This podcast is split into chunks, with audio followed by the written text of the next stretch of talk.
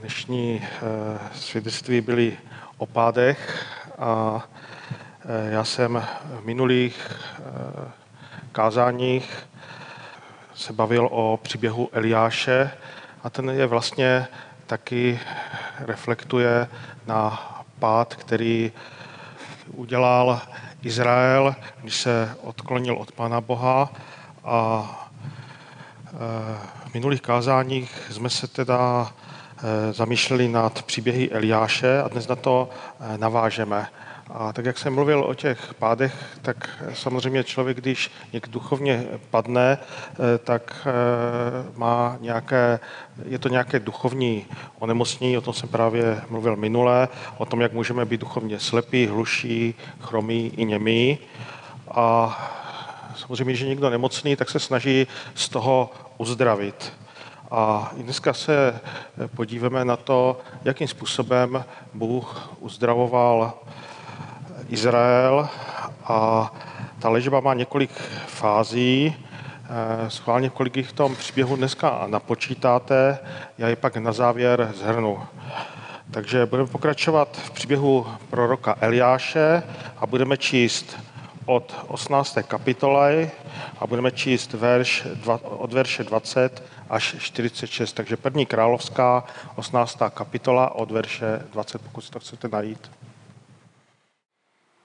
Achab tedy obeslal všechny Izraelce a zhromaždil proroky na horu Karmel. Tu přistoupil Eliáš ke všemu lidu a řekl, jak dlouho budete poskakovat na obě strany? Je-li hospodin Bohem, následujte ho. Jestliže bál, jděte za ním. Lid mu neodpověděl ani slovo. Eliáš dále řekl lidu, jako hospodinův prorok zbývám už sám, ale bálových proroků je 450. Ať nám dají dva bíky.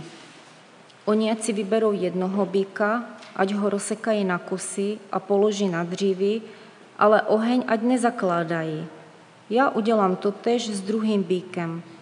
Dám ho na dříví, ale oheň nezaložím. Vzívejte pak jména svých bohů a já budu vzývat jméno hospodinovo. Bůh, který odpoví ohněm, ten je Bůh. Všechen lid odpověděl.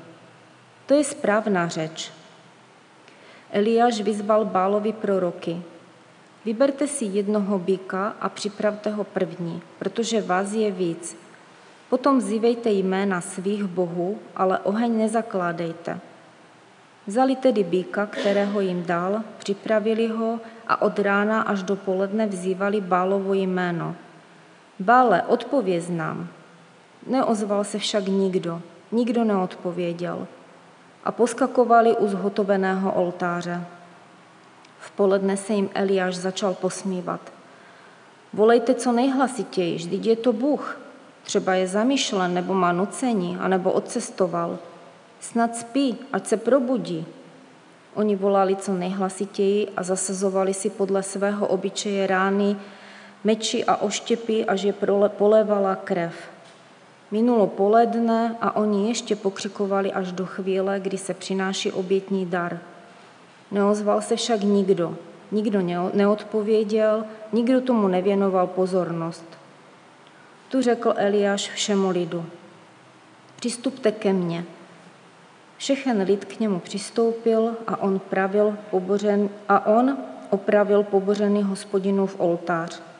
Vzal dvanáct kamenů podle počtu kmenů syna Jak- synu Jakoba, k němuž se stalo slovo hospodinovo, že se bude jmenovat Izrael.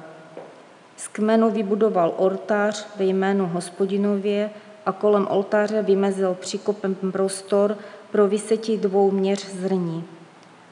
Pak narovnal dříví, rozsekal býka na kusy a položil na dříví. Na to řekl, naplňte čtyři čbány vodou a vylíte ji na zápalnou oběť a na dříví. Potom řekl, udělejte to ještě jednou. Oni to udělali. Znovu řekl, udělejte to po třetí. Udělali to tedy po třetí. Voda tekla okolo oltáře a naplnila i příkop nastal čas, kdy se přináší obětní dar. Prorok Eliáš přistoupil a řekl, Hospodine, Bože Abrahamov, Izakov i Izraelov, ať se dnes pozná, že Ty jsi Bůh v Izraeli a já tvůj služebník a že jsem učinil všechny tyto věci podle Tvého slova. Odpověz mi, hospodina, odpověz mi, ať pozná tento lid, že Ty, hospodine, jsi Bůh. Ty sám obrať jejich srdce zpět k sobě. I spadl v oheň a pozřel zápalnou oběť i dříví, kameny i prst a vodu z příkopu vypil. Když to všechen lid spatřil, padli na tvář a volali. Jen hospodin je Bůh, jen hospodin je Bůh. Eliáš jim poručil. Pochytejte Bálovi proroky, nikdo z nich ať neunikne. Když je pochytali, zavedl je Eliáš dolů k potoku Kišonu a tam je pobil. Poté řekl Eliáš Achabovi, vystup z hůru, jes a pi, je slyšet hukot deště. Achab tedy vystoupil vzhůru, aby jedl a pil. Eliáš mezi tím vystoupil na vrchol Karmelu, sehnul se k zemi a vtiskl si tvář mezi kolena. Pak řekl svému mládenci, vystup a pohled směrem k moři. On vystoupil, pohleděl a řekl, nic tam není. Eliáš pravil, opakuj to sedmkrát. Když to bylo po sedmé, řekl, hle, z moře vystupuje mráček malý jako lidská dlaň. Eliáš mu řekl, vystup z hůru a vyřiď Achabovi. Zapřáhni a jeď dolů, ať tě nestihne déšť. A v tom už do, k tomu došlo. Nebe se zachmuřilo, vítr přihnal mraky a spustil se silný déšť. Achab dal zapřáhnout a jel do Izraelu. Hospodinova ruka byla s Eliášem. Podkasal si bedra a běžel před Achabem, až doběhl do Izraelu. Dnes máme před sebou vyvrcholení božího zápasu za záchranu Izraele. Tento příběh se odehrál na hoře Karmel a připomeňme si, co se událo před, tím, před tímto příběhem. Izraelské království se odklonilo od hospodina a sloužilo kultu Bála. A to, co je pro tento příběh podstatné, že velký podíl na tomto měl král Achab s jeho ženou Jezábel. Do tohoto zápasu vstupuje jako boží posel Eliáš a oznamuje Achabovi, že na zemi sešle sucho. To sucho trvá tři roky, země vyprahlá, v Izraeli je hlad a Bál a, je, a jejich modlitby eh, nebo modlitby těch eh, bálovců nevyslýchá. Eliáš se po celé ty tři roky ukrývá a po těchto třech letech nastal čas, aby národ přesvědčil o tom, kdo je pravým Bohem. Hospodin se rozhodl, že, dobu, že doba sucha vypršela a tak Eliáš přestupuje před Achaba a promluvá k němu. Tento příběh, který se udál nahoře Karmel, se často vnímá jako zápas Eliáše s bálovými proroky. A je to pravda, ale myslím si, že to není hlavní poselství tohoto příběhu. Ani to není důkaz na to, že hospodin je mocnější než bál, i když je to z toho příběhu zřejmé. A nejde ani o to, že Bůh má moc nad počasím a když se, a když se to stane a sešle po období sucha déšť. Ano, všechno to tam je, ale myslím si, že celé to činí a celý ten příběh toho Eliáše spěje k něčemu jinému. Jde o to přivést Izrael zpět na správnou cestu. A k tomu směřovali všechny ty boží kroky. Kvůli tomu hospodin dopustil na Izrael sucho. Kvůli tomu musel Eliáš utéct do exilu. Kvůli tomu musel bydlet u potoka Kerit a jíst tam jídlo od Havranu. Kvůli tomu musel se uchylit do Sarepty a bydlet tam u vdovy. Kvůli tomu musel jít Obadiáš hledat vodu. A kvůli tomu se vlastně udála i tato událost na Karmelu. To vše byl boží záměr. To vše dělal hospodin kvůli tomu, aby zachránil Izraelce. To vše byl boží plán, aby Izraelce zachránil od modloslužby. Bohoslužba na Karmelu není ale jen nějaký jakýsi náboženský souboj. Jde o, jde o to, aby Izrael, který se odklonil od Pána Boha, zase obnovil svoji víru. Dnes si na to zkusíme podívat, na tuto událost eh, právě z této eh, perspektivy. A zkusíme v tom najít i něco sami pro sebe. Vraťme se tedy k dnešnímu textu. Eliáš nechá Achaba, aby hospodina vyzkoušel. A tak Achab na poput Eliáše svolá izraelský lid a svolá taky Jezábeliny proroky na horu Karmel. Zkouška má probíhat tak, že se má obětovat Bohu. Na jedné straně budou bálovi proroci, kteří budou obětovat, a na druhé bude Eliáš. A podstatou zkoušky je to, že oheň, na kterém se obětuje, musí zapalit ten Bůh, kterému se obětuje. Takže buď to bude bál, anebo to bude hospodin. Jde o to, aby se ukázala, kde je vlastně pravda.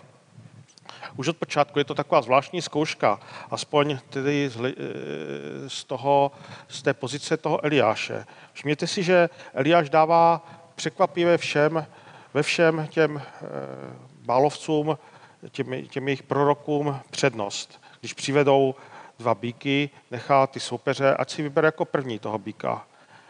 Nabízí taky, aby si vybrali dobu, kdy budou obětovat. E, pro bálovci je příhodnější ta ranní doba, tedy hned po východu slunce, protože oni mají pocit, že večer eh, jejich bohové už usínají. K Bálovi bude volat 450 lidí, kdežto Eliáš se bude k hospodinu modlit sám. Proč jim dává vlastně Eliáš všechny tyto výhody? To je si tak Eliáš jistý, Eliáš, kdyby chtěl, tak by mohl klidně taktizovat. Mohl požadovat stejné podmínky. Ale nedělá to.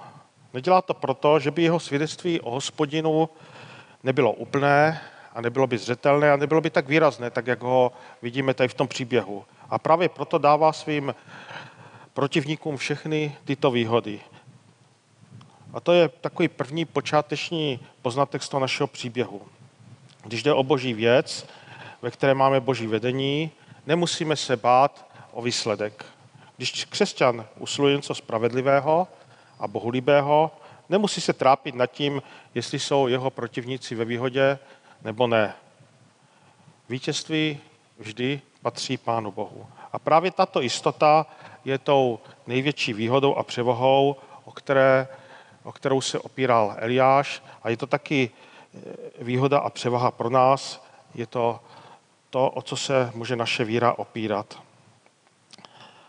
A tak vidíme v tomto příběhu, jak to ti bálovci vlastně mají marné. Celý den poskakují, bodají se, pak se tam dokonce řežou, křičí, až jsou ochraptělí a všechno tohle je marné.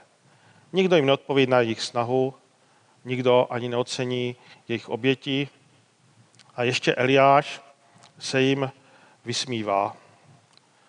Skoro nám může být těch balistů líto. Ano, je to smutné. Ale tak to špatně končí vždycky lidská snaha věnovat se jiným bohům a modlám. Balismus a jiné eh, pohanské učení nebo náboženství je chybné právě proto, že provolává k bohům, kteří neexistují. Všimněte si taky, jak jiná byla modlitba Eliáše ve srovnání s tímto šamanským přivoláním deště. Z Eliášovy modlitby vyjadřuje klid, důvěra a respekt. Porovnejte, co dělali bárovci a porovnejte, co dělá Eliáš. A najednou vidíte, jak úžasná je výsada věřit hospodinu. Je to zbožnost, která je založená na vzájemné důvěře a lásce. Naše modlitby to není takové to ubohé škemrání otroku a předvádění se školých profesionálů, tak jak vidíme tady v tom příběhu u těch bálovců. Naše modlitby to je přátelský a důvěrný rozhovor mezi námi a Pánem Bohem. A v tom je ten výrazný rozdíl, který tady je úplně markantně vidět. A nezáleží ani na množství, ani na délce modliteb a není potřeba dělat nic okázalého, není potřeba se předvádět.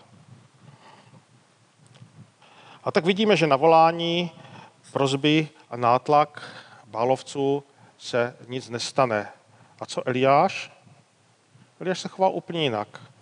Už toto jeho chování je samo o sobě Eliášovo vítězství. Lidé totiž poznali, že Bál mlčí a nijak jim nepomůže. A tady si konečně ti Izraelci začali uvědomovat pravdu. A to uvědomění pravdy je podstatné, je to první krok k tomu, aby člověk začal hledat Pána Boha. Musí si první uvědomit, kde je pravda. Dokud žijeme v iluzích, těžko nás něco přiměje, abychom změnili názor. A pokud občas přijde do našeho života krize, tak musíme hledat pravdu. A teprve, když se sklameme a spálíme, tak teprve tehdy často tu pravdu uvidíme. Eliáš volá zhromáždění lid. Volá ho slovy, přistupte ke mně. A oni přistoupili. Už tady je vidět změna. Do té doby ti Izraelci to byli jenom takoví diváci, kteří chtěli vidět nějaký souboj, nějaký zápas, tak jak když se sleduje nějaké utkání, ale tady se z těch pouhých diváků najednou stávají pomocníci. Až dosud přihlíželi, dosud, dosud jenom mlčeli, to jsme četli v těch předešlých kapitolách, kdy nebyli schopni ani odpovědět a čekali, co bude. Nyní však přistupují k Eliáši. A pak je tu uh, něco zvláštního. Ten Eliáš nezačne hned ten obřad, ale nejprve obnoví něco, co bylo zapomenuto, co bylo zničeno. Opraví první hospodinův oltář, na kterém se již dlouho neobětovalo. A staví ho z 12 kamenů.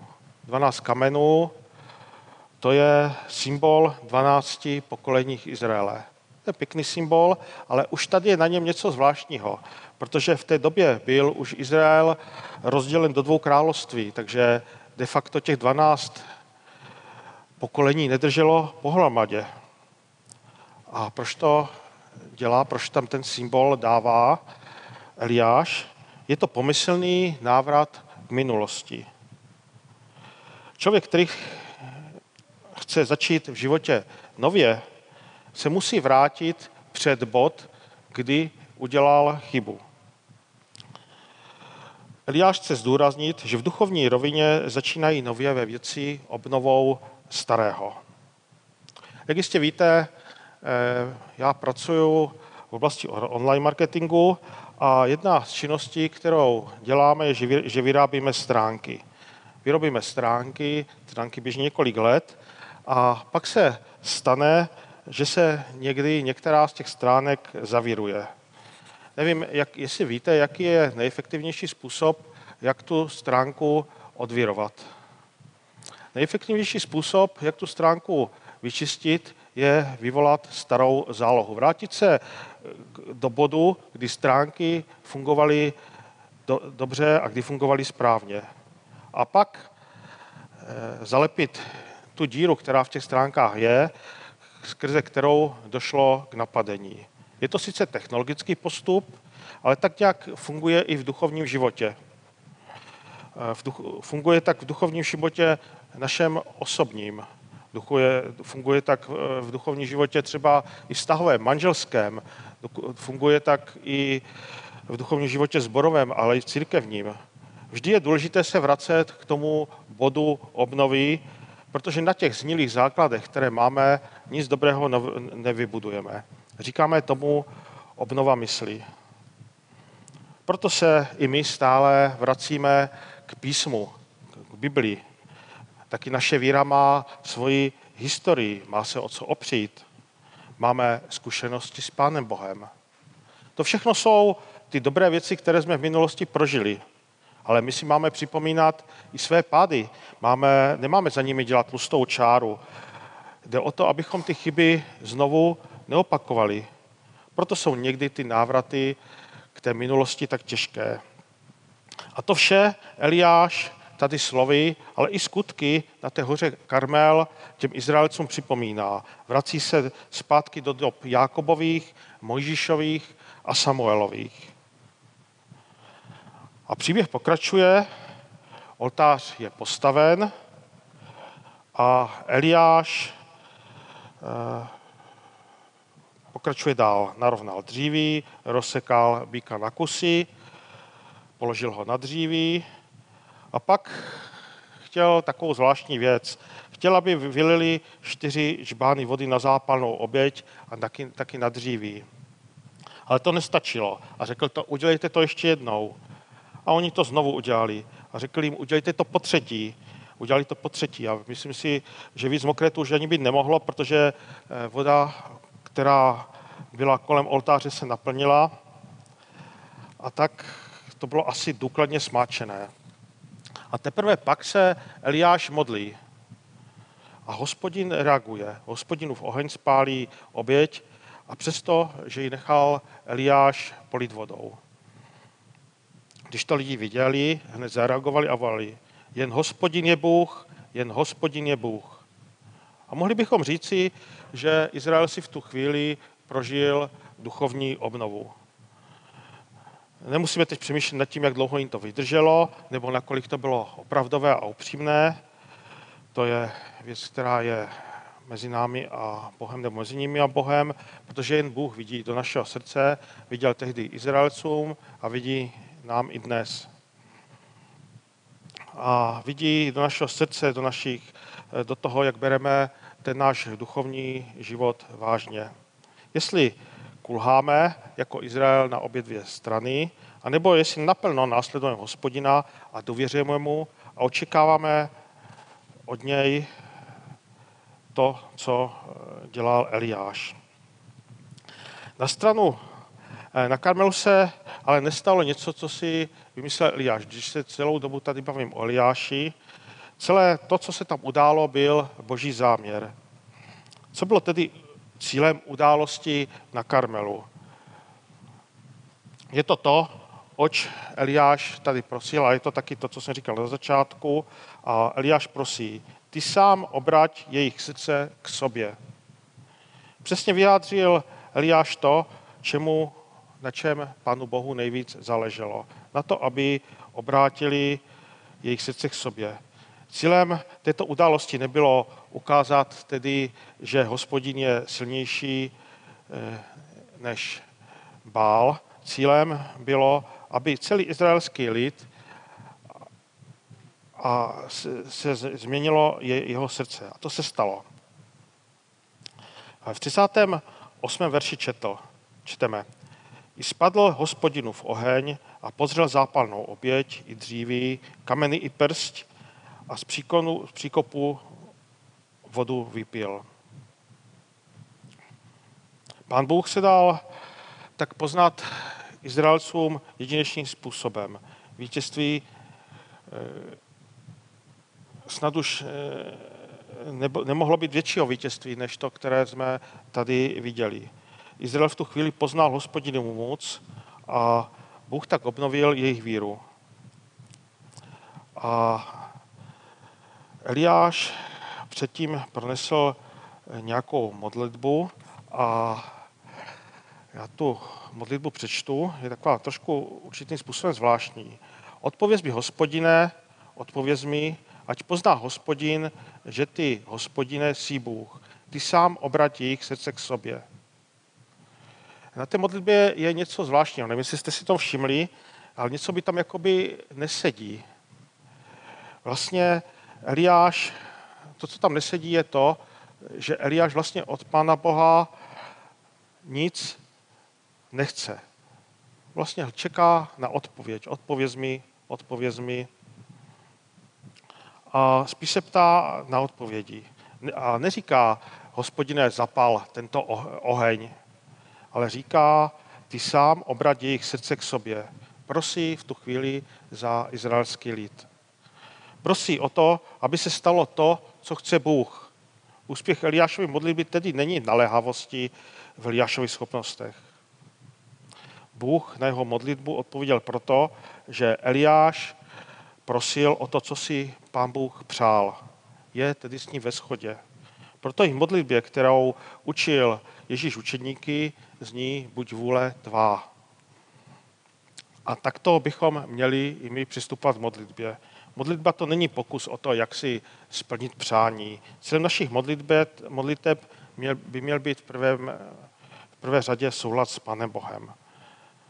V modlitbě se máme se svým Pánem Bohem co nejvíc shodnout. A co udělal Eliáš potom? Vyzval Izraelce, aby pochytali Bálovi proroky, které pak pobil v, útok, v údolí potoka Kishon. Vypadá to drsně, vypadá to krutě a možná někomu napadne myšlenka, proč nestačilo ty falešné eh, proroky někam vyhnat, proč nestačilo je zavřít do vězení nebo jim zakázat, zakázat eh, nějak působit. Nešlo to? Asi nešlo, protože jinak by to zlo ze svých řad Izraelci nevymítili. A podobně to i u nás, u nás samotných. My taky někdy ve svém nitru s něčím bojujeme. A člověk, který poznal Pána Boha, by měl ze svého života odstranit všechno, co ho svádí k hříchu. Každý z nás má taková místa. Místa, kde je jeho víra v ohrožení. Někdy je to složitější zbavit hříchu a e, sám ve svém srdci je to možná i někdy to nejtěžší, co, co můžeme udělat. A jak vidíme, je tu e, ještě další e, problém, a to je, že ani ty proroky zabít úplně nepomohlo. Víme, že Izrael později musel s kultem Bála opět zápasit. Tady pro tu chvíli, krátkou chvíli, ti proroci byli umlčeni. Ale ani tato likvidace šamanů nic nevřešila. Ano, pán Bůh chce, nebo pán Bůh nám pomůže se zbavit vnějšího nepřítele. Ale jasné, že zlo do našeho života nepřichází pouze zvenku, ale za většinu, neli za všechny poklesky, si můžeme často my sami. Člověk musí zápasit sám se sebou a ničit sám eh, zlo v sobě. Budeme s tím zlem v sobě chtě nechtě zápasit celý život. Boj nad tím vnějším nepřítelem za nás vyhraje Pán Bůh. Ale nad tím naším nitrem si musíme pomoci my sami. Pokud chceme s tím něco udělat, tak nám samozřejmě Pán Bůh s tím pomůže. A taky nad tím zlým uvnitř, sebe můžeme vyhrát. A jak ten příběh pokračoval? Víme, že tři roky nepršelo, nebe, nebe i potom to je pořád jasné. Ale Eliáš, přestože je, je to nebe jasné, tak slyší hukot deště. Neslyší ho ušima, neslyší ho sluchem. Uchod deště slyší jeho víra. Právě ta jeho víra, důvěra v Bohu, vidí daleko víc dopředu, než vidí lidský zrak. Je to zvláštní, co všechno člověk vidí, když žije s Bohem. Pak je tu ještě jedna zvláštní událost. Nevím, jestli jste si v tomto hektickém příběhu všimli. Často ji tam ani nepostřehneme. A to je ta událost, že Eliáš pozve Achaba k oslavě. Říká mu, výstup z hůru, jes a pí, je slyšet hukot deště. Je to úplně nelogické. Jak to, že Eliáš zve k oslavě Achaba, Achaba, který ho chtěl zabít, muže, o kterém Eliáš prohlásil, že za sucho a hněv hospodinu může právě Achab a jeho dům. Vnímáte tu absurditu toho, že ten, který je vyníkem, je najednou poslaný k oslavě? A přesně takový je náš pán Bůh. Bůh, který umí být přísný, ale zároveň umí být i milosrdný. Dává nám nové a nové šance. A to i když si je vlastně nijak nezasloužíme. Je vidět, že žádný Bůh nemá cestu k Bohu uzavřenou. Dokonce ani ten hříšný Achab, který svedl na tu špatnou cestu Izrael. No a co na to Achab? To je taky zvláštní. Achab Eliášovu slovu uvěří a za radostí jí a pije. Je to zvláštní. Achab je v roli poražených a přesto oslavuje. Dá se říct, že v ten okamžik si asi i on musel něco prožít. Musel poznat, proži, poznat boží moc. Ale jak s tím naloží, to je na něm. A taky na tobě, na, na, to, na tobě je to, jak naloží s boží milosrdenství, s boží láskou, protože i tebe pán Bůh pozývá k sobě. A co dělá Eliáš? Eliáš mezi tím stoupá na vrchol hory Karmel, aby se tam modlil. A přichází za ním žák a říká mu, no nic se neděje. Tak on ho posílá zpátky a zase, eh, zase ten žák přijde a zase ho posílá zpátky a to se opekuje šestkrát a pořád se nic neděje. Stále je nebe bez mraku. A Eliáš se přece pořád a pořád modlí dál. Ani nezdvihne hlavu. A jen říká, běž se znovu podívat. Víra a modlitba je často běh na dlouhou trať. A proto Eliáš odpovídá šestkrát stejně. A proto i ten mladík ho poslechne a znovu se jde podívat. A výsledek? Výsledek ten se dostaví až po sedmé. Po sedmé je to možná i proto, že sedmička má eh, v biblické symbolice nějaký význam. Má význam plnosti. Je to ukazatel na to, že víra, že naše víra má být stálá a má být plná. Je potřeba se nikdy nepřestat modlit, nechat se odradit žádnou nepříznivou zprávou, i když za náma někdo přijde šestkrát, že se nic neděje. A Eliáš to tady nemá vlastně o nic jednodušší. Musí čekat. Naše modlitby, náš duchovní boj, to je běh na dlouhou trať.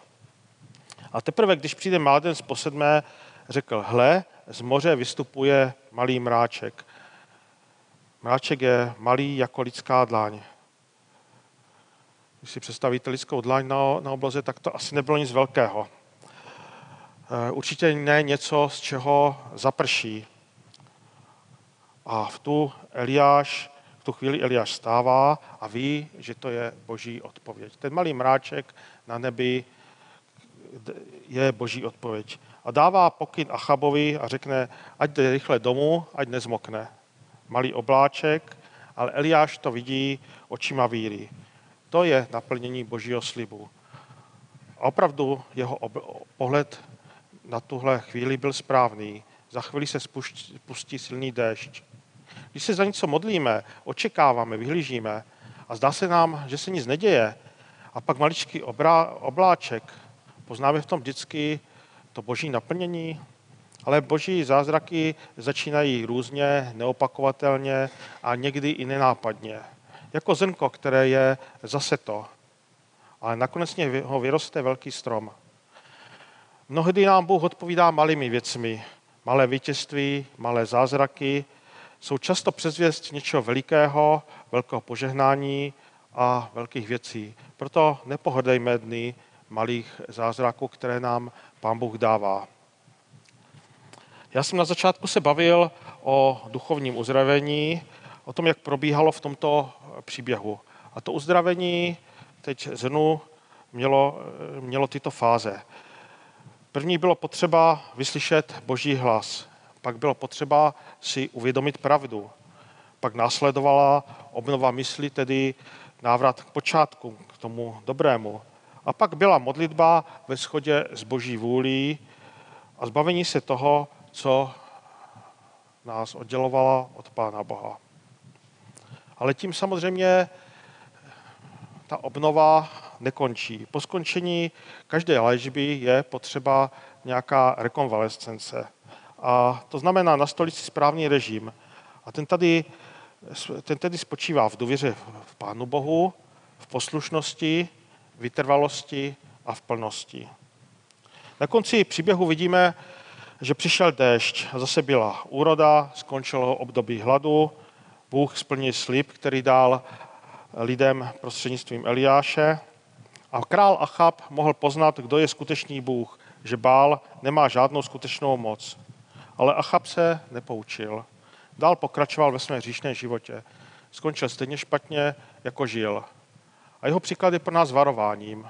I ty můžeš skončit stejně jako Achab, anebo si můžeš vybrat druhou cestu a můžeš poslouchat Pána Boha a jednou se s ním můžeš setkat v jeho božím království. Příkladem ti na té cestě může být Eliáš. Ten tady v těch příběhech, které jsme si dotečka četli, vždy plnil boží vůli. Ale není to celý ten příběh o Eliášovi jenom příběh o jeho osobě. Je to také příběh o boží lásce. O boží lásce, která se nás snaží vrátit na správnou cestu. Dělá to Pán Bůh proto, že nás má rád a proto, že nám chce pomoci. Chce, abychom se odvrátili o zlé cesty, která vede do zatracení. Bůh to dělá proto, aby nás duchovně uzdravil. A Bůh volá nejen do našich životů, ale i do životů lidí kolem nás. A jak, na to, jak my na to volání odpovíme? Můžeme odpovědět, jako to udělal Eliáš. Můžeme odpovědět hledáním Boží vůle, obnovou myslí a modlitbou. I dnes máme prostor na konci zhromáždění na modlitbu, a tak se ji nebojme využít.